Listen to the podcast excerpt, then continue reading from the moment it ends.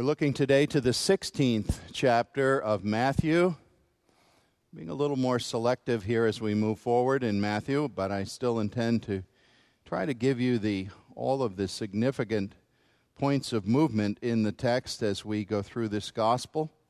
Matthew 16, we come to a very epic moment in the gospel. This is even more apparent in Mark, which parallels this chapter in Mark 8. And what happens in what I'm going to read now in Mark is, is very obviously the turning point of that gospel. It's as if everything just makes a hard right turn, and if you miss that turn, you wouldn't be traveling the way Jesus is going any longer. Maybe that's a little more hidden in Matthew, but it's nevertheless a, a time for a climax, time for a, something that's been building for a long while. I'm going to read just verses 13 through 18 of Matthew 16. When Jesus came to the region of Caesarea Philippi, he asked his disciples, Who do people say the Son of Man is? They replied, Some say John the Baptist, others say Elijah, still others Jeremiah or one of the prophets. But what about you? He asked. Who do you say I am?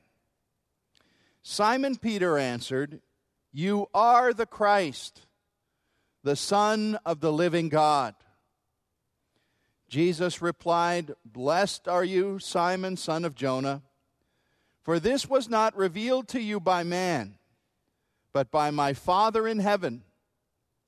And I tell you that you are Peter and on this rock I will build my church, and the gates of Hades will not overcome it. And this is God's holy word. Suppose I told you that I wanted to introduce you all to a friend of mine. But as I thought about this individual, I thought maybe I'd better prepare you a little bit because this person's quite unusual. And so, before introducing the person to you, I would warn you about some of his unusual traits. One of those traits is that this person once held a skilled job, but now, for quite a long period of time, he has not worked, and at least for money, and he actually eats and subsists on the charity of others. Another thing I should tell you before you meet this person is he constantly makes extravagant claims for himself. Another issue about him that makes him unusual is he never asks anyone for advice. And even more so, he never explains his unpredictable behavior. And he's never been heard even once to ever apologize for anything he's ever done. Are you eager to meet this person? What advance impression do you have? You think, my goodness, this friend of yours sounds like some kind of an egomaniac. Maybe you already dislike him. But maybe you've also guessed that the person I'm talking about is Jesus Christ, of whom all those things are true. In C.S. Lewis's brilliant children's story series of books called The Chronicles of Narnia, I think many of you know that several children enter into a magic land where they have many adventures and they meet the ruler of this land who is a splendid lion called Aslan. Now, without any doubt whatsoever, Lewis intended Aslan the lion to represent Christ. That's very obvious. He he actually dies in the place of a disobedient child and is raised back to life. At one point in the series of stories, the children leave Narnia, and then, after not so long a time in their worldly calendar, they come back again. But they realize that hundreds of years have passed by in Narnia time. They haven't seen Aslan for hundreds of years. And when he does appear before them, the youngest little girl, Lucy, looks at Aslan in wonderment, and, and he looks immense. And she says, Oh, Aslan, you've grown so much bigger than the last time we saw you. But the great lion speaks to the children and says, No, he's the same size. But his explanation is the more people really get to know me, the bigger I look to them. That's exactly the way it is with Jesus Christ. The person of Christ, the eternal Son of God, is such a being that he fills minds and hearts and imaginations and the entire horizons of life and of the culture of our world. Colossians 2 9 says, Jesus, who walked on our earth, as a matter of fact, is all the fullness of the Godhead in a human body. How could he not be immense if we truly knew him for what he was? We learned that the very definition of a Christian in this world is anyone who can say about Christ, Jesus Christ is Lord. Every word of that confession is significant. Jesus, a man who walked in real history, Christ, the anointed one sent for a purpose by God, is, not was, not will be, is Lord, ruler everything that God is in his sovereignty over us. Jesus Christ is Lord. That is the Christian's confession. And in that confession, we learn that Christianity is Christ and Christ is Christianity. And so it's absolutely imperative that we have a right understanding of who Jesus is. Not was, is. Now, we've progressed through Matthew studying it, and we've seen a lot of back and forth interaction with the enemies of Christ. I've actually, in recent chapters here, left out some of the interactions with the Pharisees and the just the difficult arguments with them over aspects of the law. But there's also been interaction with the disciples who are only in sketchy ways, but growing ways, understanding who Christ is and what he's all about. His closest disciples were working this out. You know, they began to follow him because they knew there was something remarkable. In, the, in John's gospel, Nathanael says, You are the Son of God, right at the beginning. But in Matthew, I need to point out to you, nobody has said that yet. And it's significant that no one has said that. Matthew is showing us the working out of all this. They had their ideas about him, but some of those ideas were thrown off track as he didn't do things or say things the way they thought he should. And now, for the last number of weeks, we've been looking at how Jesus has been moving the disciples toward a private time, away from the crowds, heading north. Last time we saw him up there near Tyre and Sidon in what is southern Jordan today. Once again, today, he's in an area of the north, a city called Caesarea Philippi, not the same Caesarea that's on the coast, the Roman port. This is an inland town named by the tetrarch Philip to glorify himself, Caesarea Philippi. Exactly 10 years ago in November, a number of us from this church were there, and I remember this place very well. It's a beautiful spot. The Jordan River has its source just above there. It's a fast running, clear stream, not the muddy brown river that you see farther south. Mount Hermon, the great mountain on a clear day, is beautifully visible in that northern part of the country. It is the northernmost extent of the promised land, but still a place that's largely a Gentile residence. And as a matter of fact, it was a place where the Greeks and the Canaanites and then the Romans all managed to build different shrines to their god. The Greek god Pan had a great shrine there. And so Jesus is here amid a pagan idol factory, you might say. A place where images of false gods have been known not just for a little time, but for centuries. And it was in that time as he ended this private retreat. You could say this was the, the last class of the semester.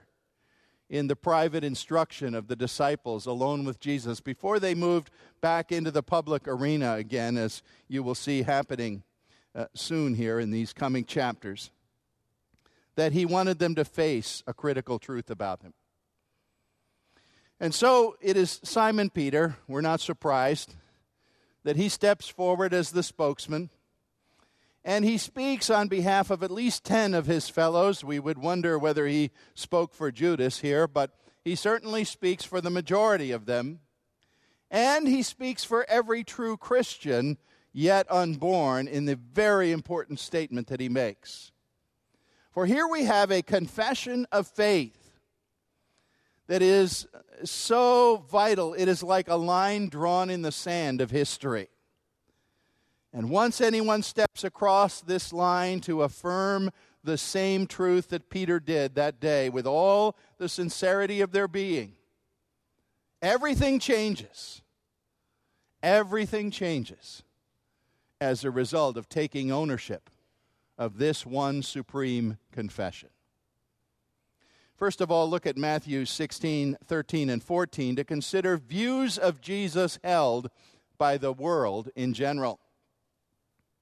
He asked his men a question, not because he didn't have information available to him, but of course he was testing them. He wanted to see what they would say. He already knew the many things he had been called. Some said he's a demon, some even said he's Beelzebub, Satan himself. But he said to the disciples, Well, who do people, what do you hear? Who are people saying that I am? And you might remember that not that many uh, chapters ago here, John the Baptist was martyred. And it was after that event that they went off heading towards this private time. It was that meteoric uh, reputation of John that was fresh in people's minds, and they were still saying, Well, Look, John is gone. We, we expected so much from him. He was amazing. But look at Jesus. Maybe he's John, reincarnated. And I guess they thought they were paying him a great compliment. Others said, no, he's Elijah. These people were better Bible scholars, and they knew that the last prophet Malachi had spoken and near the very end of the last page of the Old Testament. Malachi 4 5 ends with the pledge that before the day of God's Christ, Elijah would come to be the forerunner. And later on, of course, Jesus is going to blend Elijah with John the Baptist in their minds. Well, then some others say Jeremiah.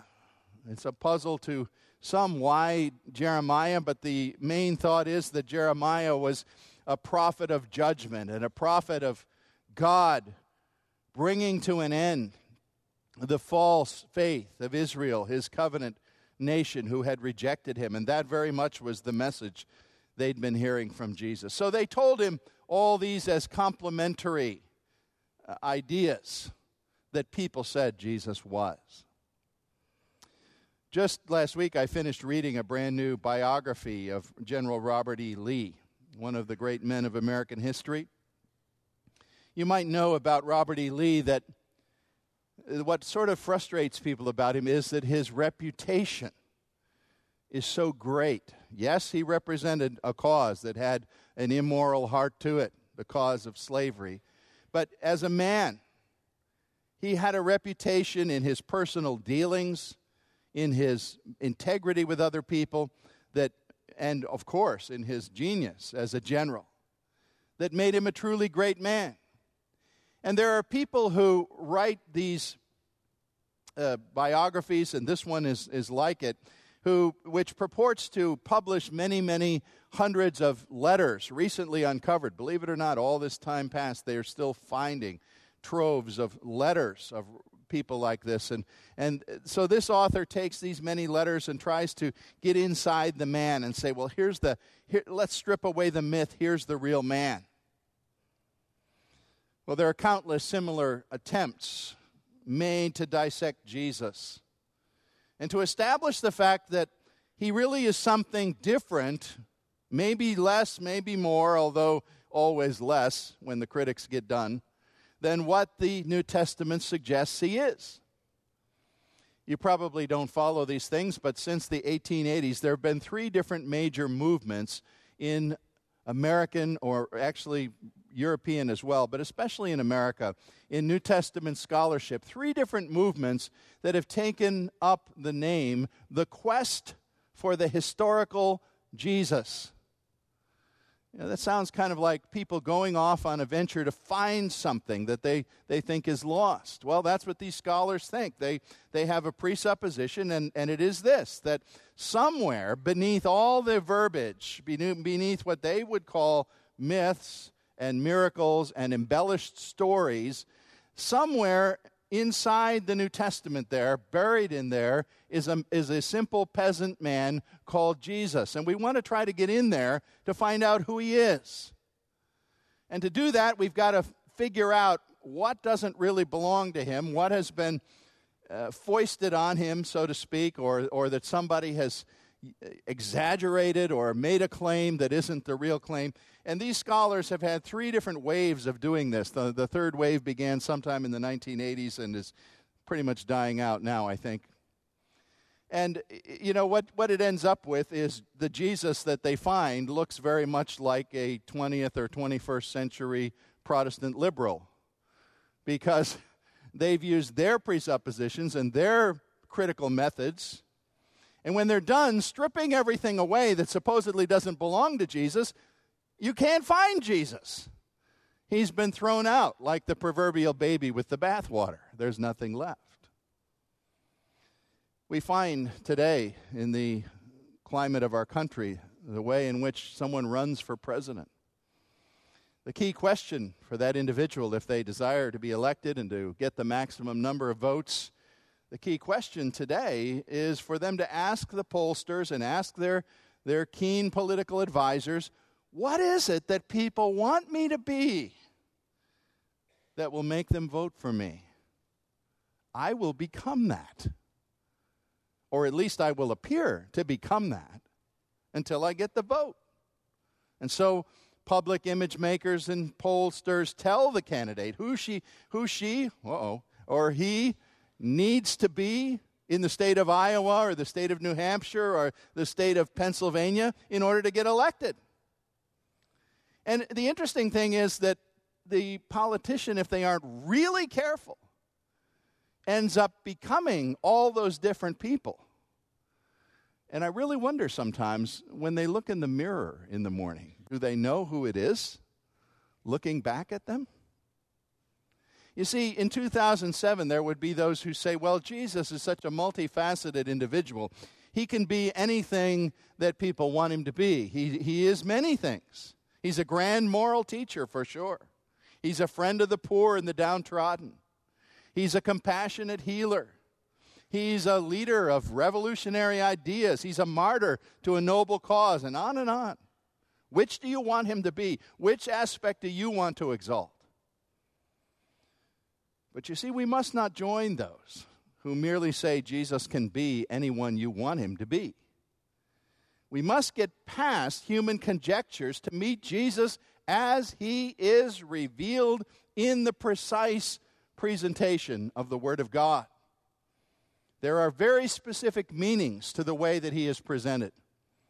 And if those meanings are not respected, then there is no picture of Jesus left for us.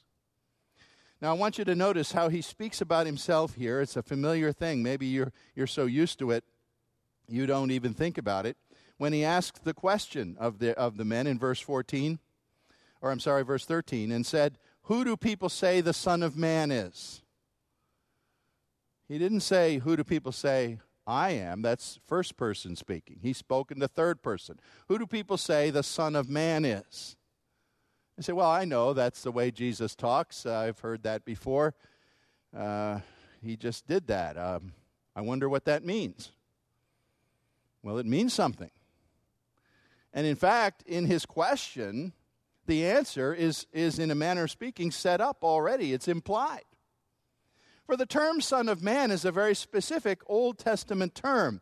You could look for it if you wanted the, the root of its meaning. There are a number of places to look, but a key root place is in Daniel 17, verses 13 and 14.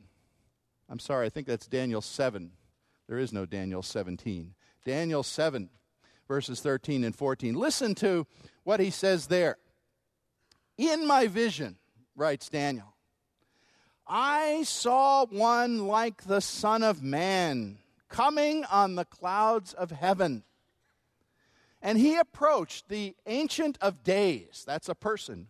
Who do you think would be called the Ancient of Days? And he was given authority, glory, and sovereign power. All peoples, nations, and men of every language worshiped him.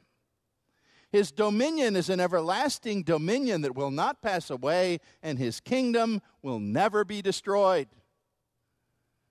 Now, you see, Jesus was asking a question Who do people say that I, the Son of Man is? And it would have helped a lot if they knew who the Son of Man was, what that meant. Because if they knew what that meant, the answer would already be close on their tongues. By calling himself Son of Man, Jesus deliberately claimed to be one who had a unique position and a unique power in relation to the Most High God. He claimed to be a figure who, in the Old Testament, is a figure of divine glory. And he positioned himself closer to God than any sane man would ever say if it were not true. Now, secondly, we pass from the question that was asked and the human answers that were given to it to the real heart of this drama that comes in verses 15 to 17. We must not be content with speculating and say, I think Jesus is this. Oh, what I like about Jesus is this. Oh, Jesus, he's so great because of this. None of that is enough. If we do that, we're just giving the human answers that the disciples brought. We must prize, in the second place, the view of Jesus that is revealed from heaven and no other. Now, Jesus spoke to his disciples here. He wasn't speaking to this. This wasn't a one on one interview with Peter. They were all there. When he said, Who do you say I am? It's plural. He's speaking to all of them. And in a sense, he wanted them all to answer, but it's convenient to have a spokesman, and Peter was always willing to be that, you know. Who do you say that I am? Simon Peter gave this wonderful answer that's so important. You are the Christ, the Son of the living God. If I were to shout those words to you over and over, I could not sufficiently emphasize the climax that they make here. Do you understand? This is the first time in Matthew's gospel when a disciple unambiguously told Jesus, You are Messiah. You are God's anointed. That's what Christ means, the anointed one.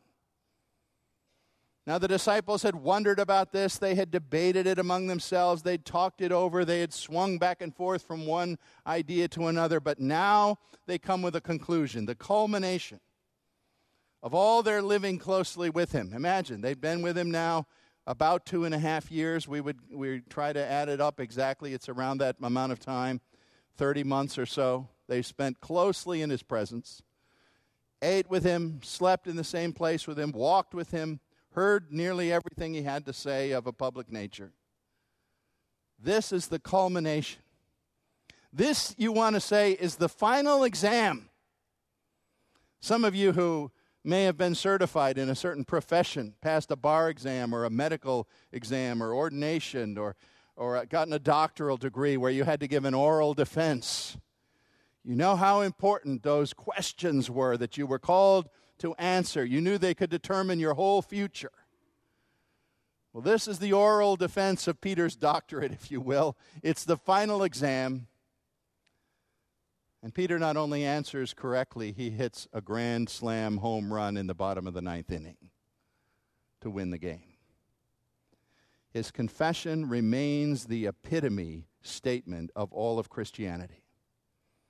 You are the Christ, the Son of the living God. This is that which Romans 10 says must be confessed. With the mouth, confession is made unto salvation. Now you say, why are those words so important? There are a lot of things I could go into, but I want to just keep you right on center with them today. And it's to take you to the Greek text. And if you study the Greek language, this is a fairly elementary sentence here. It, there's no ambiguity about translating it. You know that when you go from one language to another, word order is a little different. People say, I want the literal, I want the most literal Bible. Well, if you had the most literal Bible, it would be very awkward English because you can't always just go one to one from Greek to English or Hebrew to English or whatever. But here it is probably very useful for us to hear the exact literal statement of this in the original language. It says this You are the Christ, the Son of the God, the living one. This is a very emphatic sentence. Jesus is not a son, he is the Son. Peter used what is called the definite article, the word, little word the, four times in this little sentence. The Christ, the Son of the God, the living one. I think that emphatic statement is stated the way it is so that we can't possibly miss how unique is this person that Peter is singling out here. He's saying there, there's a, word we never use Jesus is a nonpareil, no one like him, absolutely incomparable, one of a kind. The singular God who is creator and author of life has only one Son, and you are He. You are the anointed Christ. Peter's meaning is crystal clear the uniqueness assigned to Jesus cannot be mistaken, as some critics want to say, oh, well, you know, this isn't really divinity. Uh, Peter was just saying Jesus is a son of God. I'm a son of God too, in that sense. He's a son of God, given an important. No. The text doesn't allow that. The text is emphatic. The Christ the Son of the God, the living one. It's the same doctrine of Christ being taught in a place like Hebrews 3, verse 3, which says, The Son of God is the radiance of God's glory and the exact representation of his being. The Bible is quite deliberate in the way things are done and where they're done. Caesarea Philippi. I believe that if had they looked or had they walked a few paces or uh, uh, not any kind of distance, they could have seen the temples of various idols and images of gods who were not God. And in that place, this statement was made. A theologian, B.B. Warfield, wrote this about the life of Jesus. He said, His is not the portrait of a merely human life. Instead, it is the portrayal of a human episode in a divine life. For in the person of Jesus, God was tabernacling among us for a while. Another Reformed scholar, Gerhardus Vos by name, wrote about this confession of Peter, and he said this being the Son of the living God implies that in and through Jesus, God is showing himself as the God who imparts life. Jesus is God's life bearer. It is he who sponsors new birth and resurrection from the dead. Now, when we think for a minute, well, how is it that we come to this epic climax and Peter finally knows this? I would remind you about Matthew 11 27, a text we dealt with quite a few weeks ago, a long time ago, actually. And there in that chapter 11, Jesus says, No one knows the Son except the Father, and those, and no one knows the Father except the Son and those to whom the Son chooses to reveal him. In other words, I, as Son, have the ability to reveal God the Father, he was saying there. They didn't understand that then. Well, that applies here, except it's the reverse. It's the Father revealing the Son now. Why does Peter know this?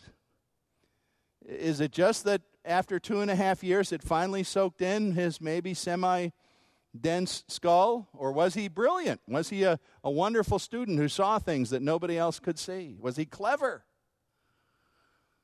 The text doesn't say that. In verse 17, Jesus actually pointed out why he knew this.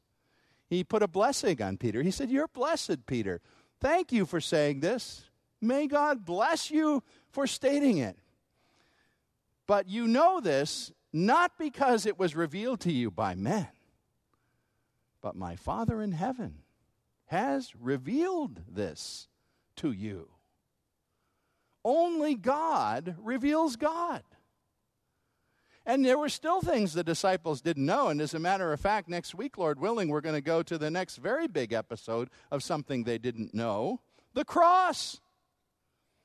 You know, they came to the right identity of who he is, but they didn't have the right idea yet of what he was there to do.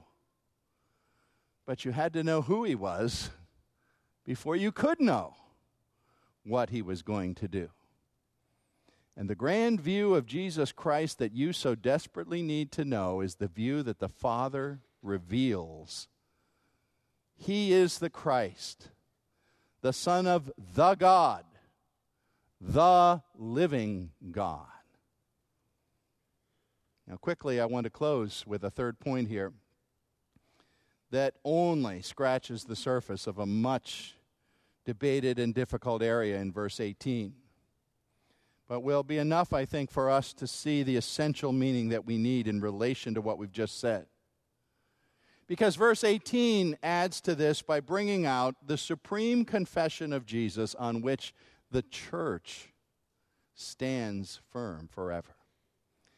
I tell you, you are Peter, Jesus said, and on this rock I will build my church, and the gates of hell will not prevail against it. Well, of course. Peter was being made the first pope here, right? That's what the Church of Rome claims. Peter, you're so smart.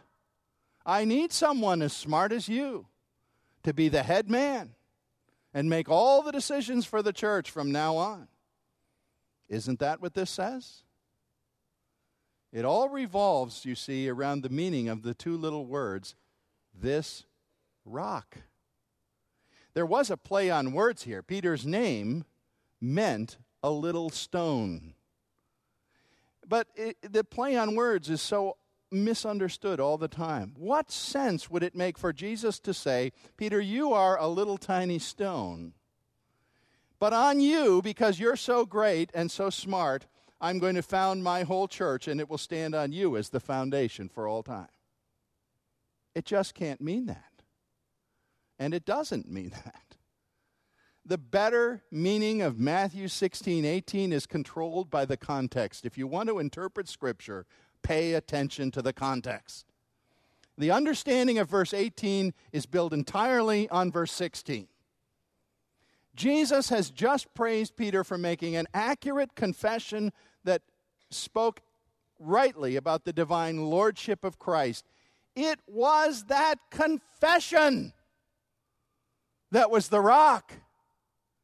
You are Peter, a little stone, unstable, sinful, weak, liable to blurt out anything that comes to your mind. I'm paraphrasing, obviously. But on the basis of what you have just said, this supreme confession of who I am, I will build my church and there will be a rock under it. And the world and heaven and hell will never be able to destroy it. Peter's not the foundation stone. What he confessed is not just the foundation, but the front door and the walls and the roof and the steeple of God's living church now and forevermore. And by the way, that's not a Protestant interpretation that the Protestant reformers came up with, in case you think that. There were a number of, of early church fathers that saw this text correctly, that it wasn't Peter the person. Chrysostom Gregory of Nyssa, Origen, Eusebius, John of Damascus. Many early fathers understood this text correctly until it was ravishingly, wrongly interpreted for centuries after. Writing in 1 Peter 2, Peter never says he was the rock on which the church is built. Look at 1 Peter chapter 2, verses 4 to 8, written by this disciple in, in mature years. He said there that Jesus Christ is the foundation and cornerstone, that all who trust in him are living stones built on the bedrock of their belonging to Christ, not on Peter. You see, 12 disciples finally learned there was only one correct view of Jesus. He was the God man in one person. John, the disciple, later wrote in his gospel and called him the one and only. And it was obvious that his miraculous control over nature wasn't a magic trick. His control over disease wasn't a conjurer's skill. It was the power of God who gave life in the first place, moving in Christ. He commanded oceans and seas because he made them. And so the bottom line is Has God revealed to you the truth of this text and of 1 Corinthians 3:11 that no other foundation can anyone lay than that which is laid in Christ Jesus?